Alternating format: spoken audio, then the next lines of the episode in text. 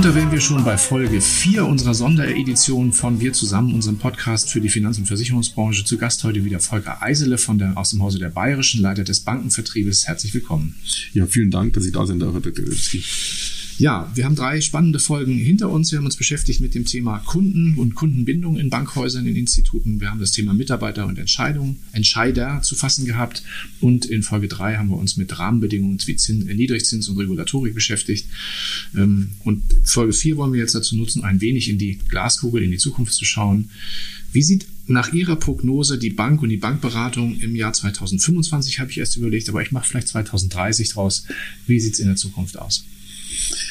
Ja, ist insofern schwierig zu sagen, weil wir in den drei Podcast-Folgen vorher gesagt haben, dass das ordentliche Baustellen in den Instituten da sind und ähm, der Kulturwandel ähm, schon auch viel abverlangt. Also insofern würde ich die Frage gerne aus dem Blickwinkel beantworten, dass alles funktioniert hat. Ja? Also dass die äh, Mitarbeiter in Banken für sich eine neue Rolle gefunden haben, daraus eine andere Beratungsleistung abrufen können und mhm. freisetzen können, als sie das bisher tun. Ja. Dass die Führung in Banken äh, dem Berater, der Beraterin mehr Vertrauen schenkt. Ja. Vielleicht auch eigenverantwortlichere äh, Zielvorgaben. Auch das darf man nie allgemein verbindlich sagen. Aber dass daraus ein anderes Kundennotwendigkeit, ein Kundenbedarf entsteht. Ja? Dass, ein, dass der Kunde Bank wieder als wichtigen Partner seines Lebens äh, bezeichnet und, und betrachtet und äh, die Regulatorik, wenn ihresgleichen tut und dort eben die Erleichterungen, ja, wir haben über Eigenkapital, wenn ich mich erinnere, gesprochen, ja. äh, wenn da technische Innovation auch finanzierbar wird für Banken, äh, in der engen Zinsmarsch ist es schon auch die Frage, wo kommt das Geld her, ja? Also äh, wenn das alles funktioniert, dann stelle ich mir es so vor, dass äh, Bankberater für ähm, die Zielgruppe A, B, C, D Kunden hatten wir irgendwann mal gesagt, ja, die A, die Top-Kunden, B, das ist der Retail, der eigentlich ein Gehaltskonto hat, das mal überzogen ist, mal äh, glatt läuft, dass also mindestens der, äh, das Kundenklientel A bis C einen personalisierten Berater hat, mhm. der digital oder persönlich auf den Kunden zugeht der als Kundenmultiplikator dient, das heißt, der als ein Ansprechpartner dient. In einigen Filia äh, äh, Instituten ist heute schon diese Idee da. Ja? Mhm. Also es ist nicht völliger, äh, völlig utopisch, was ich da beschreibe, aber dieser Kundenmultiplikator ist Kundenanwalt und ist der ähm, Verschiebebahnhof für jedes Thema, das eben in, beim Kunden oder in der Familie des Kunden anliegt. Und mhm. äh, von dort aus werden die Überleitungen gesteuert zu den jeweiligen Fachspezialisten und der Fachspezialist ähm, wird jeweils mit hinzugezogen. Das heißt, es gibt einen, der vom Kunden alles weiß, ja. äh, was der Kunde immer offenbart natürlich. Ähm, das ist der Hausarzt? Der, das ist der Hausarzt und ähm, um bei dem Beispiel zu bleiben, der die Facharztbetreuung organisiert, managt und auch abschließt. Mhm. Ich stelle mir vor, dass eben diese Facharztkomponente über Aktiv- und Passivgeschäft deutlich hinausgeht mhm. und über Dienstleistungsgeschäft im Verbund auch hinausgeht, sondern dass es dort in Richtung der Mehrfachagentur geht. Ja äh, wo eben der Gesamtbereich der Versicherungslösungen auch professionell abgewickelt werden kann. Und das Ganze im gewerblichen und im privaten Sachgeschäft.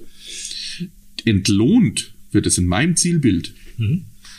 nicht durch Abschlussprovision, sondern durch eine ähm, Honorarstellung, mhm. die entweder über einen Monatsbeitrag erfolgt, über das Girokontomodell ja. oder über ein Betreuungsmodell, das Lösgelust vom Girokonto ist, oder über eine Honorarstellung, ähm, die einer Rechnungsstellung äh, in der Privatwirtschaft gleicht.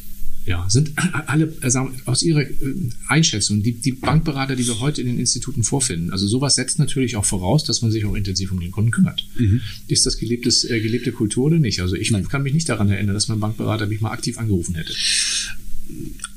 Auch das ist so unterschiedlich wie die Menschen, die da arbeiten. Mhm. Ähm, aber ja, das Klientel ähm, meiner Berufskollegen ähm, ist eben da sehr heterogen. Wenn Sie einen Wertpapierberaterin oder Wertpapierberater haben, dann sind die das schon gewöhnt, ihre Kunden ja. heute regelmäßig anzurufen, äh, anlassbezogen, dort eben entsprechende Veränderungen in Depots vorzunehmen. Ja klar, das müssen Sie auch. Ähm, Im Kreditbereich, äh, Aktivbereich beim Firmen, auf der Firmenkundenseite ähnlich. Mhm.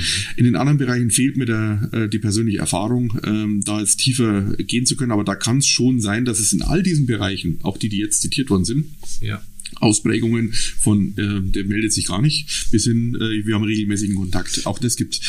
Aber ja, da braucht es einen Kulturwandel. Ich also, glaube, das muss in der, in der Fläche erzeugt werden. Warum ich das frage, ist, weil wenn Sie dieses Bild, ähm, nehmen wir mal wieder dieses Bild mit dem Hausarzt, ähm, und dieses One Face to the Customer Ding, mhm. dann ist ja eigentlich derjenige dafür verantwortlich, den Kunden zu, zu führen, ähm, ist ja der eine. Ja. Das ist ja in Ihrer Perspektive, nehme ich jetzt mal an, doch ein, ein festangestellter Mitarbeiter in der Bank, während andere vielleicht Mehrfachagenten oder mhm. auch Maklerstatus haben können und hinzugezogen werden. Nun will man ja wahrscheinlich nicht, dass, ähm, dass, dass, äh, dass, dass das komplett dezentral dann läuft und der Kunde gar nicht mehr weiß, wer, wer eben dieses One-Face mhm. ist, sondern der möchte ja zu seinem Hausarzt. Mhm. Der muss sich dann ja kümmern. Der muss sich kümmern, genau. Und das ist ein Kulturwandel. Also auch heterogen, wie die Kolleginnen und Kollegen draußen arbeiten, äh, sei gesagt, für viele ist das ein Kulturwandel. Mhm. Mhm. Wenn Sie das aus der Versicherungsperspektive betrachten, ne, dann haben Sie ja bei der Bayerischen äh, mit dem Thema Bankenvertrieb ein sehr spannendes und innovatives Arbeitsfeld. Ne? Also im Maklerbereich, das ist ja ein traditionell gewachsenes, äh, mhm. äh, gewachsener Vertriebsweg. Der Kooperationsvertrieb im Bankenbereich, würde ich jetzt mal so sagen, ist ein ganz innovatives Thema. Was würden Sie sich wünschen für die Zukunft? In den Häusern. Ja, also äh, die Entscheidungswege äh, für ähm, eine Erweiterung oder für eine Veränderung oder für eine, ähm, für eine Ertüchtigung eines Geschäftsmodells, mhm. die nehme ich im Moment als extrem langwierig wahr. Mhm. Kenne ich äh, von früher aus der Versicherungswirtschaft. Da waren auch die extrem langwierig und da waren auch die, wenn ich von langwierig spreche, spreche ich von zwei und drei Jahren, ähm, vielleicht sogar vier oder fünf Jahre. Und das würde ich mir wünschen, dass da Innovationsgeschwindigkeit aufgenommen wird. Und eben diese, den Begriff, den ich immer wieder höre, die Piloten, die da gemacht werden oder Pilotprojekte, die gemacht werden, dass die mutiger vorangetrieben werden. Ich glaube, das ist der erste Schritt, bevor wir die anderen Schritte nachdenken können. Also mhm. Mut äh, zur Entscheidung, aber auch Mut zum Fehler. Also ähm, äh, ein Fehler ist ja nur, wenn man es dabei belässt, ein Fehler. Ja? Also in dem Moment, wo man nach dem Fehler weiterarbeitet, dann wird es eine Entwicklung. Und ähm, die Wahrscheinlichkeit, dass Entscheidungen ähm, vorher so vorbereitet sind, dass sie keine dass sie zum Erfolg werden, ja, dass sie äh, ausschließlich Erfolgschancen bieten, habe ich jetzt in meinen 50 Lebensjahren privat wie geschäftlich erlebt, aber es ist nicht die Mehrheit. Erlebt habe ich aber, äh, dass ein Schritt vorwärts vielleicht auch einen Schritt rückwärts erfordert und dann einen Schritt seitwärts. Mhm. Und daraus entstehen in der Regel die Neuigkeiten. Und das ist eine, eine, äh, eine Innovationskultur, die ich heute in vielen Banken mm, mir sehr wünschen würde. Mhm. Dann äh, leben Sie an dieser Schnittstelle zwischen Versicherung und Bank, ähm, mhm. haben ja auch aus Ihrer eigenen mhm. Historie, früher Banker, heute im Versicherungsbereich mhm. oder schon viele Jahre im Versicherungsbereich unterwegs, beide Seiten kennengelernt. Ähm, was sind so die, was sind so die Dinge, die, die, die beide ähm, doch sehr verwandten Branchen mhm. voneinander lernen können?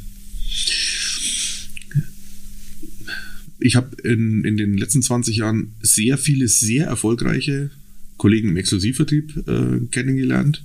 Ich habe sehr viele Makler und sehr viele Mehrfachagenten äh, kennengelernt. Mhm. Und das, was die wirklich gut machen, ist die Lust auf ihren Kunden und die Lust, ihren Kunden kennenzulernen.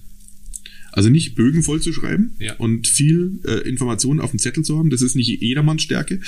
Ähm, aber äh, ich habe in der Branche, Versicherungsbranche, ganz viele Menschen kennengelernt, die Lust darauf haben, andere kennenzulernen und mit denen ins Gespräch zu gehen. Mhm. Und das ist mein Berufsbild, in dem ich gelernt habe. Da gibt's weniger davon. Ja. Und ich glaube, das können die Kolleginnen und Kollegen, die in Bank arbeiten, aus der Versicherungsbranche auf alle Fälle lernen, um in den großen Linien zu bleiben. Mhm.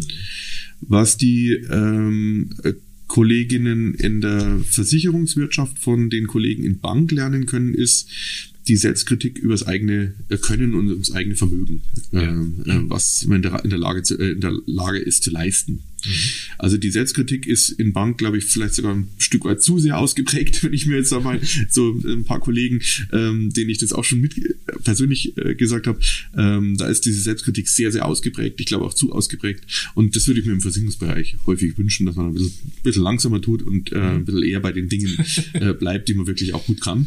Ähm, aber insofern glaube ich, dass diese Bereiche sehr gut voneinander lernen können, aber sie sind doch, sage ich jetzt nach vielen Jahren auch in der Versicherungswirtschaft, deutlich voneinander entfernt. Also das Wissen um das Vorgehen des anderen ist vermeintlich da, weil jeder hat jemanden, der Versicherung macht und jeder hat jemanden, der, der ja, in der Bank ist. Aber dieses wirklich konkrete Tun ist doch so weit voneinander entfernt, dass man es nicht miteinander vergleichen ja, kann. Wobei der Kunde ja durchaus, sagen wir mal, dieses, dieses Thema Allfinanz ja durchaus nachfragt, sonst wären Vertriebe ja nicht erfolgreich.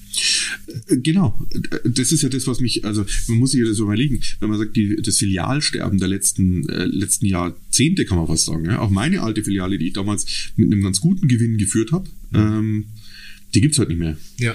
Ähm, wenn ich jetzt aber dann äh, reinschaue, wo überall Bankfilialen waren, wo überall Filialleiter, Kolleginnen und Kollegen von mir in Dienst gemacht haben und in wie vielen davon heute Finanzinstitute drin sind ja. und Finanzberater drin sind, dann muss ich sagen, wie geht denn das? Natürlich haben die ein anderes Einkommen, natürlich haben die unter Umständen andere Rücklagen. Ja? Vielleicht sind die auch im Aufbau ihres Unternehmens und äh, haben eben nicht Kosten, wie es ein öffentlicher Dienst oder wie es ein genossenschaftlicher oder wie es mhm. ähm, ein anderes Bankinstitut hat. Aber die machen ausschließlich mit Provisionserträgen äh, den Ertrag, dass sie Miete und Sachkosten bezahlen können. Ja.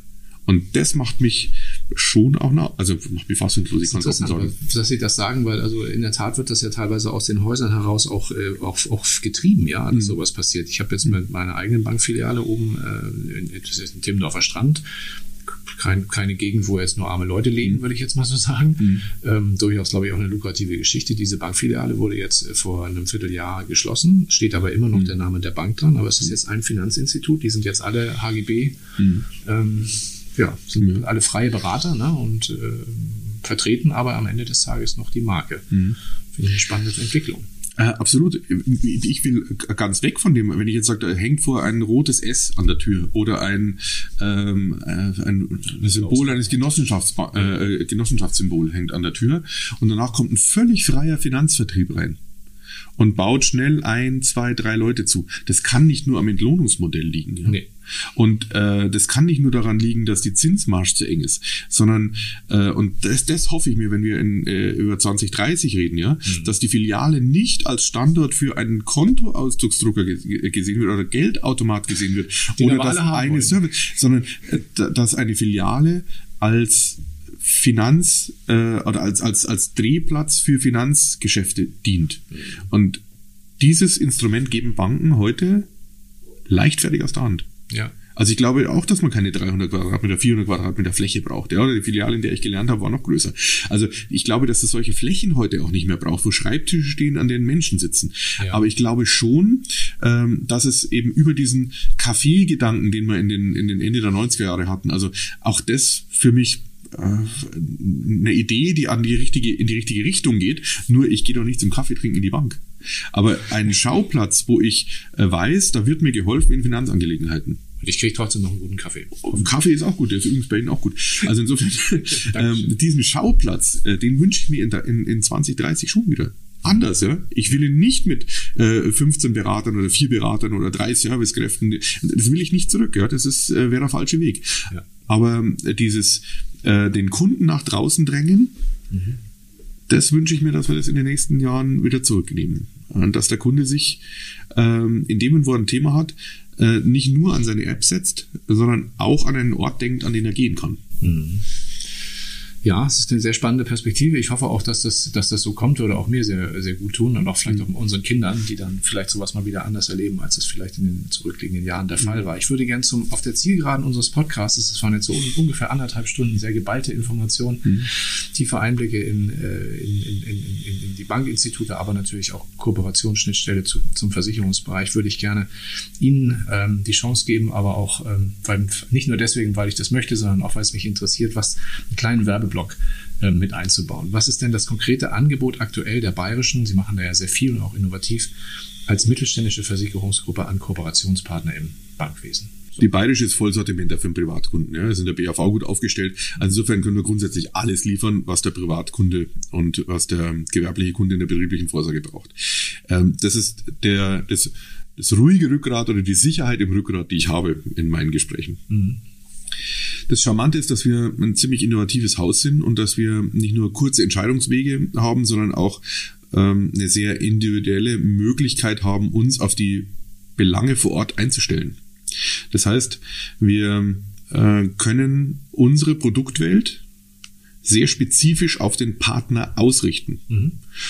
Und zwar, was die Ausprägung betrifft. Ich spreche jetzt von der Fondspolice, ja, ob da äh, hauseigene Fonds drin sind, eine Vermögensverwaltung kann da eingekleidet werden.